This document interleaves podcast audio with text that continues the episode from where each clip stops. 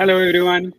My name is Uwais Asmal. Welcome to another episode of Two Ways to Skin a Cat, a show where we talk career experiences, entrepreneurship, and investments. The main aim is to show that there's more than one way to be successful other than just climbing the corporate ladder. We are live on LinkedIn and YouTube, and the show should be available on podcast by tomorrow morning. So don't forget to like, subscribe, and click on that notification bell to get automatically notified when the next episode comes out. If you're joining us live, drop a one in the comments and drop a two in the comments if you're watching the recording. There might also be a prize given at the end, so don't miss out on that. You'll only know what the prize is if you watch it until the end. My guest for this week is Ian Pereira Massane, professional accountant, head of accounting and outsourced services at Mazars Bebeja. He's also a national board member of SAIPA, the South African Institute of Professional Accountants, and chairperson of the Southern Region. Ian, thanks so much for joining me today. Thank you, Wei, and I really appreciate you inviting me to your live LinkedIn uh, session. Let's jump straight into questions. Tell us your story. Where do you come from? And even outside of work, who is Ian Pereira Massane? Give us that backstory. Okay, sure. So, firstly, I grew up in a very small town called Alexandria. Uh, it's just close before Port Alfred. Um, yeah, I matriculated in 2005 in Alexandria, and then in 2006 I moved to Port Elizabeth to study BCom in accounting at NMMU. Since then, I think it was Feb 2010 that I joined Mazars. Uh, it's an international accounting and audit firm. Uh, I did my articles there, and since then I've just been promoted through the ranks to to my current position that I hold there. And um, I am a series freak in my spare time. Um, you know, I love to watch series, especially the the type like Suits, um, you know, or any accounting related series as well. Then um, I am a proud dog owner, which I told you about previously. Eight dogs. You heard them in the background a bit earlier, and yeah, and a proud husband. So that's that's me in a nutshell. Okay, and um, so dog owner outside of work, you spend your weekends with your dogs, or what else do you do? So basically, one of my passions, actually, since university, is ballroom and Latin American dancing. I kind of stopped that for a while, um, but what I enjoy most is just having rides with friends and taking walks with the dogs. And yes, that's that's basically the chilled, relaxed life. It's not the student life where you know when you back when you're the student, you go out and you party a lot, and um, yeah, so kind of got that out of my system, and I'm the more relaxed type guy um, that I am today. I'm going to be honest. Before I started working at my current job in 2018, I knew almost nothing about the SAIPA designation. I think uh, we, we had the chairperson on last year, and I mentioned the same thing to her. I think the marketing has improved quite a bit since. Uh, for those who are studying and maybe don't know much about SAIPA and its opportunities, tell us a little bit about the designation. You know what? I think, first of all, I would also like to share that um, when I started as a SAIPA member, I also didn't know much about SAIPA. Um, I did my SAIPA articles at Mazars, which is in, in, in, the auditing field. And once I got my articles, I wrote the, the SAIPA professional evaluation because one of my friends who's now in the UK um, motivated me and said to me, no, you have to go and write the SAIPA exam. I thought, okay, let me give this a try. I didn't really know much about who SAIPA was.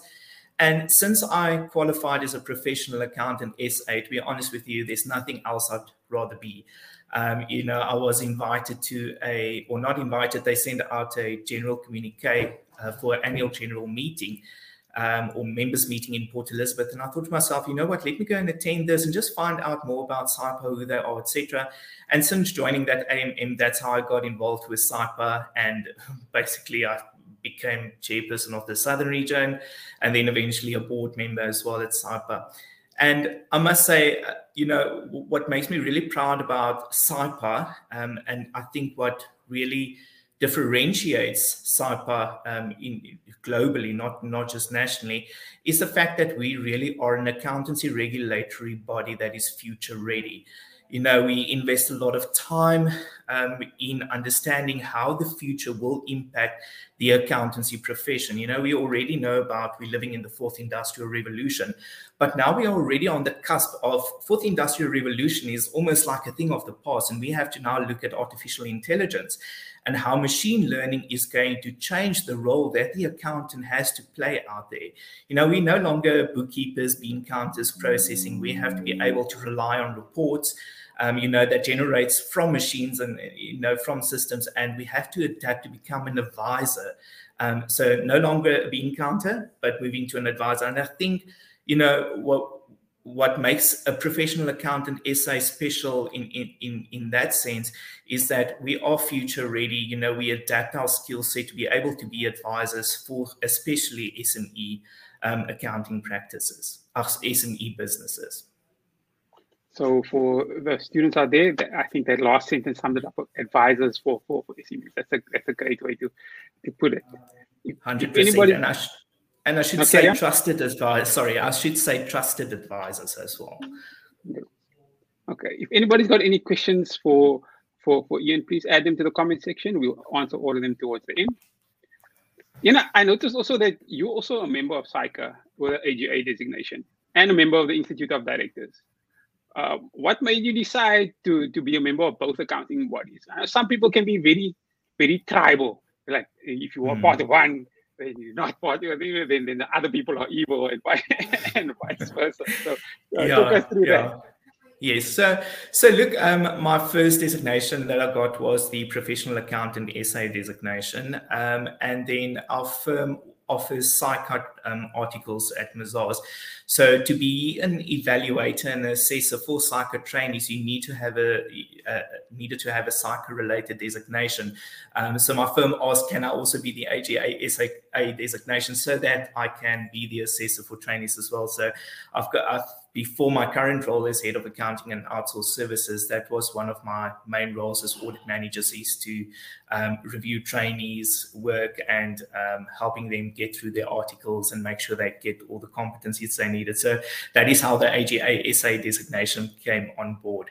And by virtue of the fact of being a SAIPA board member, um, we also belong to uh, the IODSA, we get registered uh, with the Institute of Directors of Southern Africa. It's just that's just to enhance ethics and make sure that you know we stay up to date and abreast with all the things that's happening in the corporate world and how it can impact an institution like SAIPA that's also a non-profit. Okay, um, that gives us a good understanding. I see you. you I mean, you mentioned you uh, grew up in Alexandria, so you've basically and you're working in. You spent most of or, or the whole of your career in the Eastern Cape a lot of the young professionals that come from the Eastern Cape, most of them are like, let's go to Cape Town, let's go to Johannesburg. Uh, what opportunities are available in the province for, for those who are thinking of staying?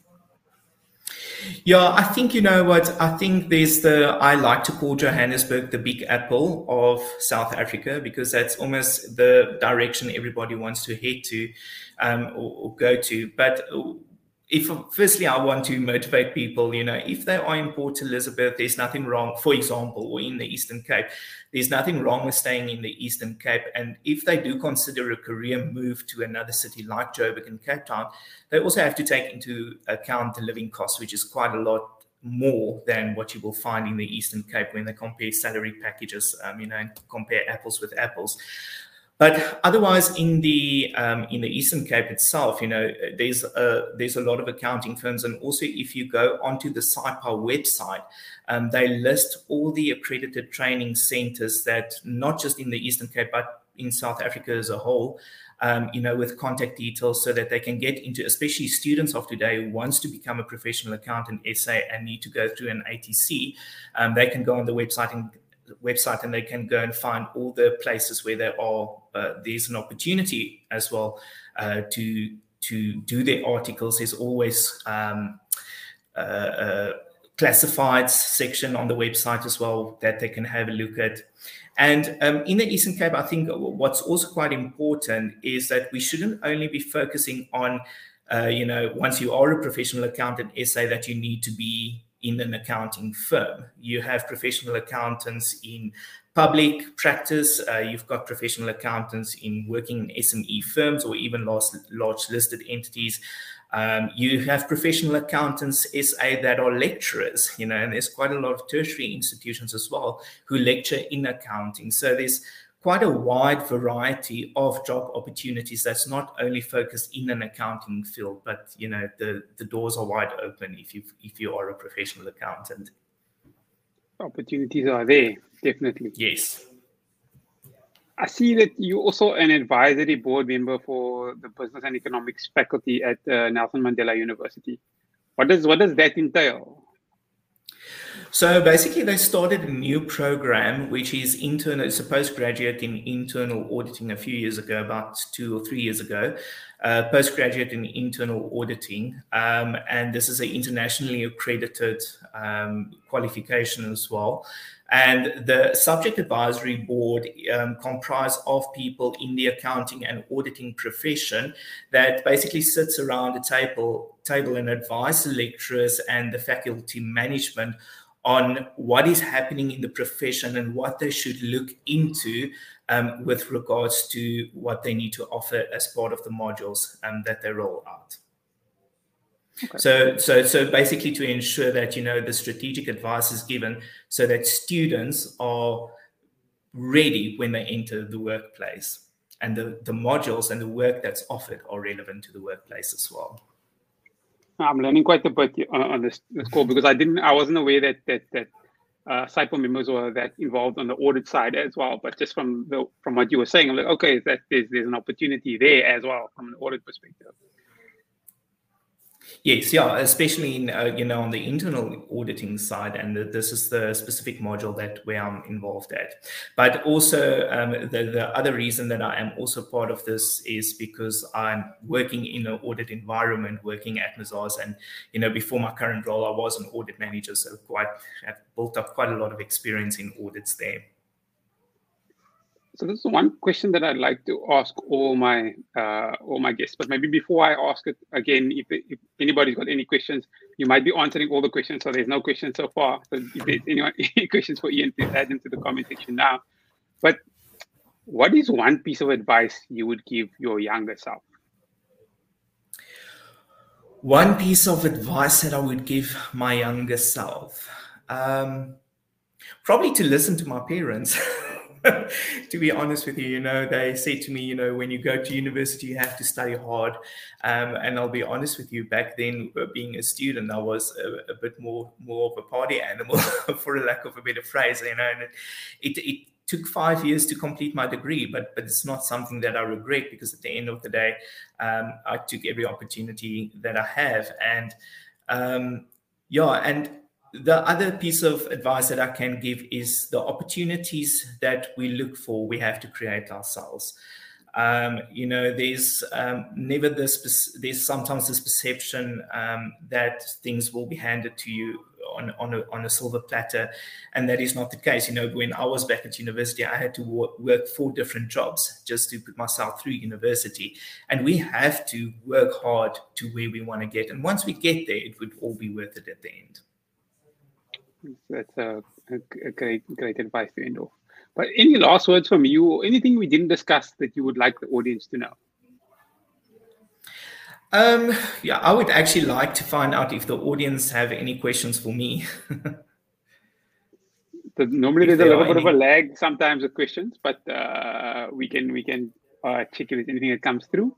But uh, you mentioned something at the beginning before about a prize talk talk to us about that before we pick someone or potentially pick someone. So it's going to be a SAIPA branded hamper, um, and you can find out the address, and maybe you can share the address of the winner with me, and then I'll arrange for it to be couriered. But it's a the SAIPA branded hamper will include like a SAIPA pin that you can wear. It's a SAIPA branded mug, um, SAIPA branded stationery, uh, branded diary, etc. So it's just a nice box made up of SAIPA branded goodies um, that we can definitely uh, share with one lucky winner. Amazing. I know there's quite a lot of people that watch uh, that don't watch live that watch the recording, so I'm going to give them an opportunity also to comment. And if they do comment, then we'll do a selection tomorrow, and I'll send you the details and uh, of, of the winner. Sure. But uh, again, it doesn't look like there's any questions. So, is there anything else that you want to to end off with? Yeah, I think, uh, well, I don't know if it's end off with, but something else that I also would like to share, and it also ties in back with your previous question.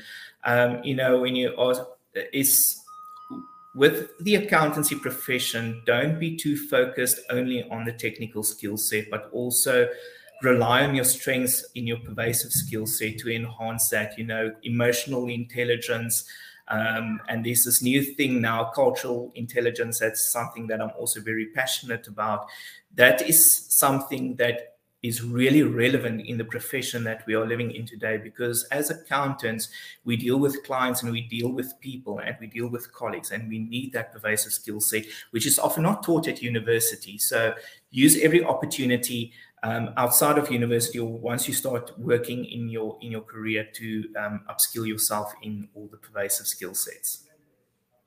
I think that, that's a great way to end up. Don't just use your, your, your technical knowledge use your your your experience and your other skills as well. Brilliant.